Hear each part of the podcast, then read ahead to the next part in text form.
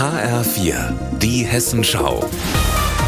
Unser Thema aus Südhessen und Rhein-Main. Heute mit Raphael Stübig von der Demonstration für den Erhalt der Zimtstädter Brauerei. Gut 1000 Menschen sind gestern Abend in einem Protestmarsch von der Brauerei vor das Rathaus gezogen, darunter auch die rund 70 Beschäftigten mit ihrem Geschäftsführer Peter Winter. 191 Jahre Brauereitradition. Das soll's gewesen sein. André Müller beliefert seit über 30 Jahren Gaststätten, Getränke und Supermärkte mit Funkstädter Bier und kann nicht fassen, dass es bald vorbei sein könnte. Über Hälfte Leben habe ich für die Brauerei gearbeitet. War ich immer glücklich und zufrieden, aber Hoffnung stirbt als Letzte. Doch gut sieht es momentan nicht aus für die Rettung der Traditionsbrauerei. Zwar hatte die Bürgerinitiative Brauen statt Bauen über 4.500 Unterschriften gesammelt, mit dem Ziel, ein Wohnquartier auf dem verkauften Brauereigelände zu verhindern.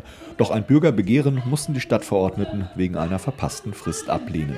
Auch äh, der Vorschlag vom Bürgermeister, noch mal eine unabhängige Befragung durchführen zu lassen, wurde abgelehnt. Und Seitdem ist uns natürlich ganz klar geworden, die Stadtverordneten wollen die Wohnbebauung. Das heißt aber auch gleichzeitig das Aus der Brauerei. Der Brauereigeschäftsführer Peter Winter kennt die Fakten. Das Brauereigelände ist verkauft, ursprüngliche Pläne für einen Neubau auf der grünen Wiese haben sich zerschlagen, Verhandlungen für einen Rückkauf des Brauereiareals sind gescheitert. Man muss es natürlich realistisch sehen. Wir haben einen Pachtvertrag bis 31.12.23, aber wenn wir die Anlagen alle abbauen und stilllegen müssen, ordnungsgemäß, heißt das irgendwann Ende März Ende. Die Wut darüber richtet sich in Funkstadt vor allem jetzt gegen die Stadtpolitik, bei den Beschäftigten wie auch bei den vielen Unterstützern und Freunden der Brauerei. Ich kann es nicht glauben, wie sich unsere Politiker hier verhalten haben. Ich kann es auch wirklich nicht verstehen, was man den Funkstädter Vereinen und der Kultur antut.